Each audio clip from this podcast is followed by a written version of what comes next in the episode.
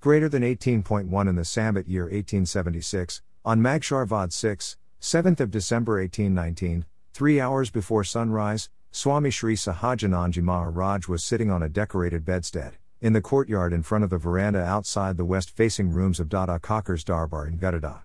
He was dressed entirely in white clothes. Greater than. Greater than 18.2 After calling the Paramhans and Satsangis, Sriji Maharaj sat engrossed in thought for quite some time. Then, he said, I wish to tell all of you something, so please listen. He then said, In my mind, I feel that I should not talk about this matter. However, I have the understanding that you are all mine, so I shall tell you. The matter is such that only a person, who understands it and acts exactly according to it, will become a mukta. Otherwise, even by listening to or studying and understanding the meanings of the four Vids, six Shastras, 18 Purans, and the Mahabharata and other historical Shastras, a person cannot become a mukta. I shall now talk about the matter, so please listen. This Vachanamrut is very important, one of the few important Vachanamruts, where God talks on his own accord for the benefit of all his devotees, and he is talking out of compassion just because he regards us as our own. God emphasizes that only the person who understands this matter and acts exactly according to it will become a mukta liberated soul. God emphasizes that knowledge of scriptures alone will not be enough for liberation. Greater than 18.3 Regardless of the attractive objects which may appear before me, if there is no desire for them in my mind, I am not worried. Also, my nature is such that even if the slightest desire of an object were to arise within me, I only feel at ease after shunning it. God starts talking about this by taking himself as an example. He is never wavered by any object that appears before him, but just to help us understand, he says if any desire arises, he feels at ease only after shunning it. Now, let us think what happens to us. As soon as we see an object, we start contemplating on it and we want it. That is our nature. That everything we perceive through our sensory organs, we just want it, we start thinking about it in our mind. And we feel at ease, although temporarily only when we gratify our desire for that object. Greater than 18.4 For this reason, I thought about what actually causes disturbances within the hearts of Bhagwan's bhaktas. I considered the man, buddhi, Chit, and Ahankar as possible causes. However, the Antakarans are not the cause of these disturbances. The only fault of the Antakarans is the satisfaction that it has, due to either the power of its Nishchay and Bhagwan or the strength derived from knowledge of the Atma. Due to this satisfaction, it feels, I have found Bhagwan, and so I have nothing left to do. Now, what is the cause such disturbances in our mind? Or a better question, what exactly disturbs our mind? Actually, a desire disturbs our mind, and that desire, that thought of desire causes us to develop all type of action and that that thought disturbs us.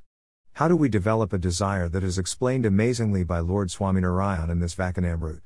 The disturbance in the mind is not caused, or it does not originate in the mind, it is felt in the mind but it does not originate there. The mind has just one fault, its negligence under the pretext of satisfaction that it is a soul and self satisfied or false faith in God. Greater than 18.5 Actually, the greater fault lies with the five Indriyas, which I shall now elaborate in detail. Of the many varieties of foods that a person eats, each has differing tastes and differing natural qualities. When he eats that food, the natural qualities of the food pervade and affect the antakarans as well as the entire body. For example, even a bhakta of Bhagwan, after drinking bhang, loses awareness of his Vartmans and the worship of Bhagwan, due to the stimulation caused by that bhang. Similarly, the natural qualities of the countless types of food are of a countless variety, like bhang. So much so that they seem endless. Then why does one get disturbing thoughts? The reason is the inputs one draws from one's cognitive senses. First, God talks about the sense of taste. As we eat uncountable types of food, each and everything we eat has different taste and different quality. For example, alcohol, if a devotee or a non devotee, anyone who consumes alcohol will lose his senses and the sense of right and wrong. Hence, we should be careful about what we eat, the purity of what we eat is very important. How do we ensure purity of food? The best way is to prepare clean food, of course vegetarian, and offer it to God before consuming it. So that all we eat is sanctified by offering it to God. There is a lot of discretion in knowing what to eat and how to eat, but this is a general idea. Greater than 18.6 in the same way, a person also hears a countless variety of sounds with his ears. Those sounds also have a countless variety of natural qualities. Consequently, the qualities of whatever sounds he listens to, pervade and affect his antakarans. For example, there may be an armed and violent person, an adulterous person, a prostitute, or a person who disobeys the rules of the Vids in society. Listening to the talks of such vicious persons is like drinking bhang or alcohol. Such talks pollute the antahkarans of the listener and make him forget the worship of Bhagwan and his Vartmans. Second sense is the sense of hearing. We hear innumerable words daily and each word has an effect on our mind. If we listen to sensual talks it cause similar effect on our mind, if hear divine kirtans or spiritual lectures, it has that kind of effect on us. Two of the most influential senses are the sense of hearing and sense of sight. So it is utmost important to what we hear, from whom we hear. Hearing a religious lecture from a hypocrite or atheist is equally corrupting. Greater than 18.7 Similarly, there are countless varieties of touch sensations. They too have countless varieties of natural qualities. The touch of a sinful person also has an effect like that of bhang and alcohol. Therefore, even if a bhakta touch such a person, that bhakta will lose all of his gun. Touch, same like other senses, whatever we touch has its effect on us. Greater than 18.8 There are also countless varieties of things to see. They too have countless varieties of natural qualities. If a person looks at an immoral person, the effect is just as damaging as drinking bhang or alcohol. Therefore, looking at an immoral person definitely pollutes his mind and causes harm. When it comes to seeing, the most common example is the TV and all such content on internet, which has corrupted minds of the teenagers. We can clearly see the degradation in today's generation. The kind of content one is exposed on TV is really damaging to us, spiritually. Greater than 18.9 in the same way, there are countless varieties of smells, with countless varieties of natural qualities. If a person smells the fragrance of a flower or some sandalwood paste from the hands of a sinful person, it pollutes his mind in the same way as drinking bhang. Same happens when we smell something, it has an effect on us. Let us see how, if you smell some intoxicating drug, you feel high, and when we smell some flowers offered to God, we feel the divinity of God. Greater than 18.10 Conversely, just as the mind is polluted by association with an immoral person, association of Bhagwan or his Sant purifies the mind. Even if the mind is polluted, it is purified by listening to the words of Bhagwan and his Sant. The mind is similarly purified by their touch. However, if a person is unable to touch such a great Sant due to the restrictions of his Vartmans, then merely touching the dust of his holy feet to his head makes him pure. Likewise, a person is purified by the darshan of a great sant. However, he should have darshan while respecting his Vartmans. A person is also purified by eating prasad, but the prasad should be taken in accordance with the niyams of his varna and ashram as set by Bhagwan. If a person is unable to take prasad, he should offer sakar and take that as prasad. In the same way, smelling the fragrance of the flowers and sandalwood paste offered to the great sant also purifies the mind. Now, as we have understood how the mind is disturbed, God describes a way to purify the mind. If we have inputs which are associated with God, purify our mind. Greater than 18.11 On the other hand, if a person indulges in the five vishays thoughtlessly, without distinguishing good from bad, then even if he is great as Narad and the Sanakadik, his mind will surely become polluted. What is so surprising about the mind of a person who believes himself to be the body becoming polluted? Therefore, if he gives freedom to the five indriyas without understanding the difference between suitable and unsuitable, his antahkarans will become polluted. On the other hand, if a person indulges only in pure vishays through the five indriyas, then his antahkarans become pure. If the antahkarans become pure, he will be able to constantly remember Bhagwan. So, God concludes that the way to purify mind is to have good inputs through cognitive senses, and when we have thoughtless inputs, we pollute our mind. Greater than 18.12 However, if the objects of indulgence of even just one of the five indriyas are impure, the antahkarans will also become impure. Therefore, the sole cause of any disturbance experienced by a bhakti of Bhagwan during worship is the vishays of the five indriyas, not the antahkaran. There is a wonderful point made by God here. Some people argue that I do not eat outside food, I take only fruits, then why is my mind impure? Why do I have bad thoughts? The answer is even if you take care of what you eat, what you consume from your mouth, but what about your eyes? What about the movies you watch? What about the songs you hear? What about the people you associate with? God mentions here, even if one sense has impure inputs, then our mind will get impure.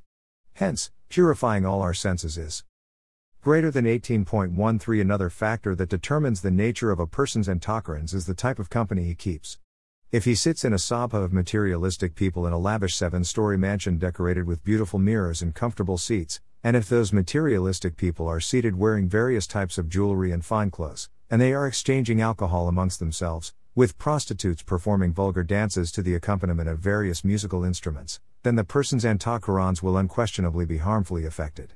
On the other hand, if a person sits in a sabha where a paramhans is seated on a torn mattress in a grass hut and talks of Bhagwan, Dharma, Nin, Vairagya, and Bhakti are in progress, then the person's antakarans will surely be favorably affected.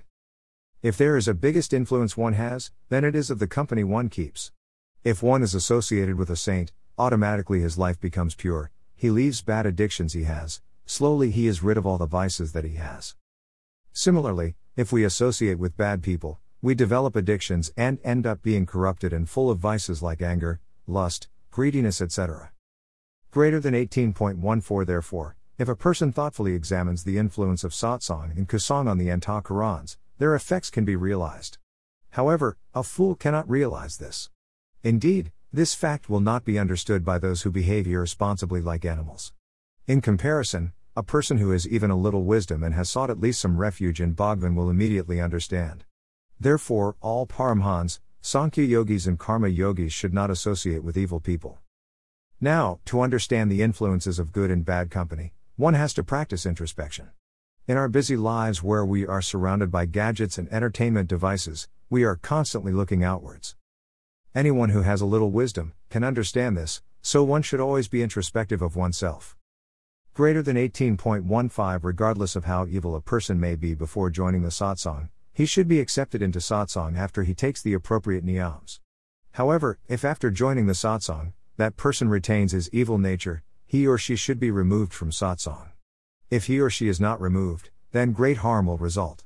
For example, if a person's finger is bitten by a snake, or if it develops gangrene, and if the affected part is not immediately removed, the results would be damaging.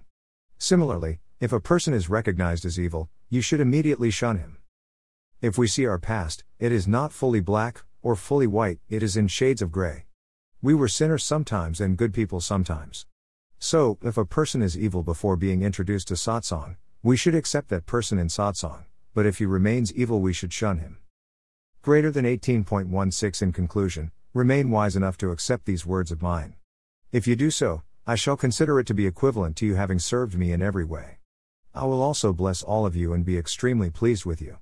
This is because you will have justified my efforts. Moreover, all of us will stay together in the Dham of Bhagwan.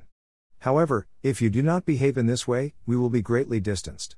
Consequently, you will reborn as a ghost or a demon, and you will have to suffer. Of course, the fruits of whatever bhakti you may have previously offered to Bhagwan will be rewarded eventually, but only after great misery. Even then, you will become a mukta and go to Akshardham only by behaving as I have described. God emphasizes so much on this Vachanamrut that if do just this one thing right, we have done everything that He asks us to do, we have done all the bhakti, all the karmas, all the pujas, and all the worship that is needed to worship God. And we will live together with Him in His spiritual abode, the Akshardham. Suppose we do not live according to this, we will reborn as a ghost or a demon, and whatever little worship we have done to please God will be rewarded someday after facing a lot of misery, and even then, we will have to behave as described in this Vachanamrut to become liberated and receive Akshardham. Greater than 18.17 Furthermore, if anyone attempts to imitate me, he will definitely suffer. This is because Nar Narayan resides within my heart. Moreover, I am an eternal mukta. I have not become a mukta through the preaching of others. I exercise complete control over my man, buddhi, Chit, and Ahankar. In fact, I seize my antakarans just as a lion clutches a goat, whereas others cannot even see their antakarans. Therefore, imitating me, and believing that a person can remain pure even amidst attractive pleasures is just not possible, even for the likes of Narad and the Sanakadik. So, what can be said of others? God further clears out to not imitate him, as he is God and we are not. We are bound by laws of karma, we are infinitely small as compared to him. He governs everything and we are governed by him. Whatever he does is for us.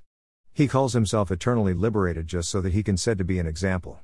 He emphasizes that is it impossible even for the great saints like Narad Muni or Sanaka Sanakadik to remain pure amidst attractive pleasures, what can be said of common people like us?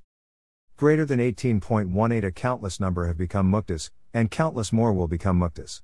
Amongst them, none have been able to indulge in pleasures of the senses and yet remain uninfluenced by them, none will be able to do so in the future, nor is there anyone like that presently. Even a person who has made an effort for countless millions of years is incapable of remaining uninfluenced amidst temptations. Therefore, if you behave as I have described, you will benefit. Innumerable people have been liberated and countless more will be liberated, but the method of liberation is by behaving exactly as mentioned in this Vachanamrut. Greater than 18.19 Continuing, Sriji Maharaj said, When I lovingly call someone near, it is for the benefit of their jeev.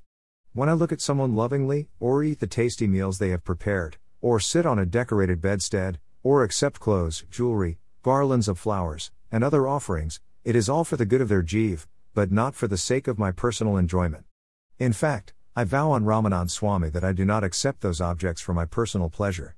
Therefore, realizing this, none of you should imitate me. Whatever God does is for our benefit and not for his sensual enjoyment and vows on Ramanand Swami, whom he accepted as a guru in this world. Just imagine the gravity and importance of this Vachanamrut. Imagine how much God stresses on this Vachanamrut. Greater than 18.20 also, keep the activities of your five indriyas extremely pure. Please accept this agna of mine without fail. This fact is simple in that it is comprehensible to all, so all of you will immediately understand it. Moreover, if you extensively announce it throughout satsang, I shall be very pleased indeed.